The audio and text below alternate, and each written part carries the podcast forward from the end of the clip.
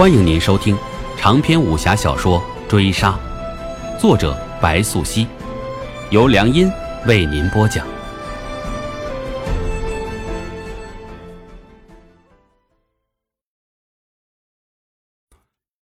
第六十四回，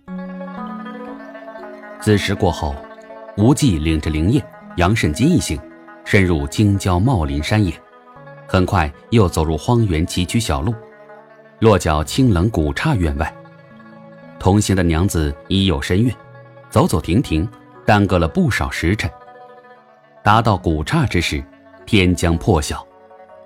无忌推门入内，院内一人佝偻老僧独立，武功极佳，竟令灵叶望而却步。鬼风呢？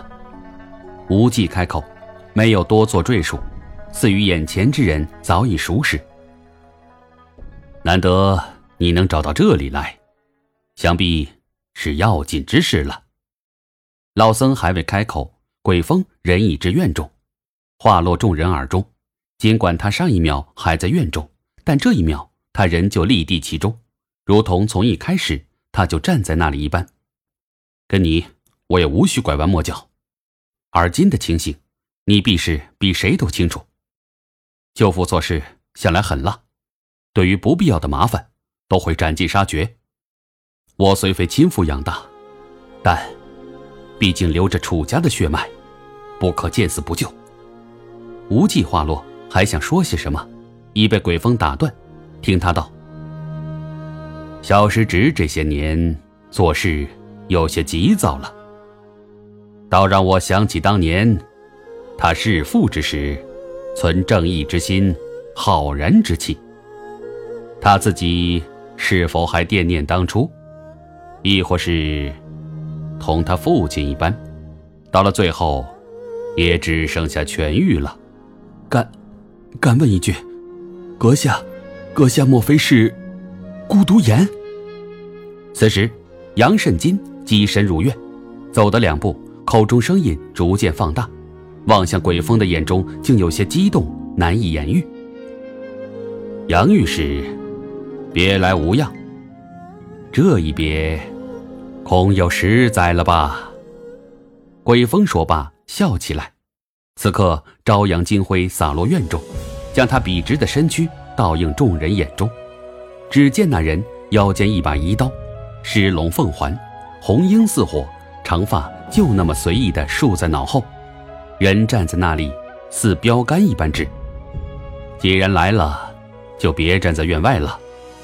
都进来吧，一会儿怕是还有一场恶战要打。鬼风话落，执手老僧搀扶娘子进屋，又对灵叶浅笑道：“本还想找个时辰，约你前来此处小叙，而今也算因缘际会。你自己既然都寻到这里来了，我也不打算再多隐瞒。你若有心，院后古树之下有一孤坟寂寞。”你可前去祭拜，也算聊表孝心。聊表孝心，灵业不懂，却已有猜测。鬼氏屡屡提及自己身世，就闻曹疯子之言，他已正是京郊弃子一枚。难道你母亲当年诞下你之后便撒手人寰？她十月怀胎临产，却无奈逼走山野郊外。能将你平安诞下，已是为人母最后能尽之力。至于你是否在意此番情谊，在你，不在我。鬼风话落，意有所指，眼神却已不在灵叶身上。刀忽然出手，身形飘远，引灵叶回头望去，即见卢真就落地院中，同鬼风相视一笑，忽如水火相交，动起手来。卢真的剑平天，一袭素衣乘风而舞，墨发不输，单杀剑碎，随剑影翻飞，人便似鹤如飞，招式可闻不可见，鬼神莫测。鬼风的刀看似一招一式有板有眼，却暗藏杀机，同他慵懒随性的表情形成鲜明对比。二人高手相见，打起来，灵叶等人能从旁观摩，这机遇。可谓是可遇不可求。不过这一刻，卢真收手，虽未决出胜负，他已自知不是鬼风对手，此际抱拳洒脱一笑，飞身远遁，毫不拖泥带水。尹白这等晚辈，可惜身在朝堂，若是能肆意江湖，必是一大传奇。鬼风话落，惊讶灵业，不想卢真代号尹白，按人体十三鬼穴所练，尹白即为鬼儡。这么说来，卢真也属十三鬼之一。灵业惊讶的倒不是此，而是师傅从未跟他讲明此事。他当然清楚，曹疯子向来寡言少语，对他教导又何等苛刻，从来都是红炉点穴，以引导为主，说教为辅。上师下校，常善救师，但对于自己的身世，对于母亲的生死，加之鬼风那一句“无奈逼走山野郊外”，究竟何故？而曹疯子直至今日，对他的身世却只有只言片语，很难令人信服。如若鬼风所指另有隐情，他并非京郊弃子，那么他又是谁呢？头一次，灵业对自己，对曹疯子。对而今所经历的一切，迷茫了。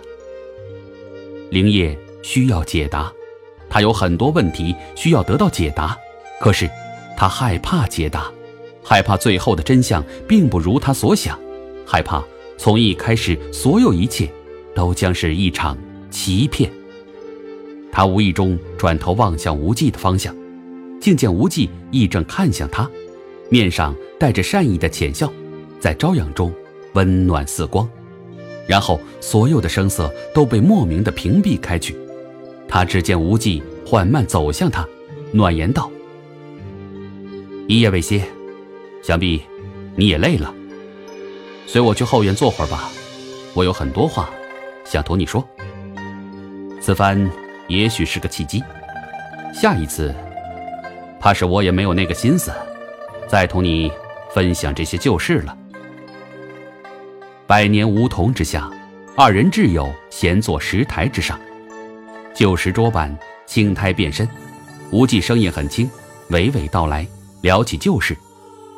唇边虽带笑，目光中却全是无奈。我父亲乃楚随良之子，本名楚延初，后来因废后之争，祸及家族，假死一脱身，为避祸隐居。便更名楚义。无忌于石台之上写下一个“楚”字，接着道：“亲父能以保全一命，全凭借当年一位八拜之交从中帮忙。此人正是我师父邹子素。”无忌说着此，抬手见老僧奉酒水前来，合手以示感谢。待老僧回避离去，又道：“你可知？”为何尹白不做鬼垒，上星不做鬼堂，而做别称吗？何故？丁业接过话一问。因为他二人皆是杀上任魁首而取其位，为避其名讳，特意以别称换之。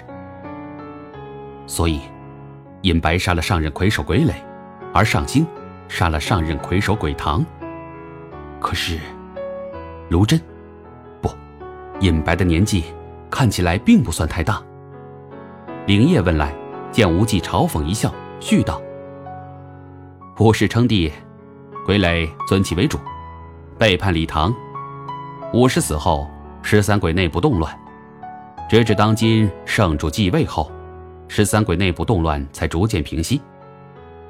那时年过八旬的傀儡为当年十四岁的尹白所杀，正值开元十年。”之后，鬼堂接任十三鬼，成为新的魁首，效忠当今圣主。但也不过三载，鬼堂不曾设想自己会被亲生儿子所杀。之后由崔氏即上星接任魁首至今。开元十年，三载，我正是开元十四所生。灵业口中呢喃。接着惊讶道：“无忌，若我没有记错，你比我刚巧长了一岁，正是开元十三年出生。不错，舅父会杀了外公，全是因为我。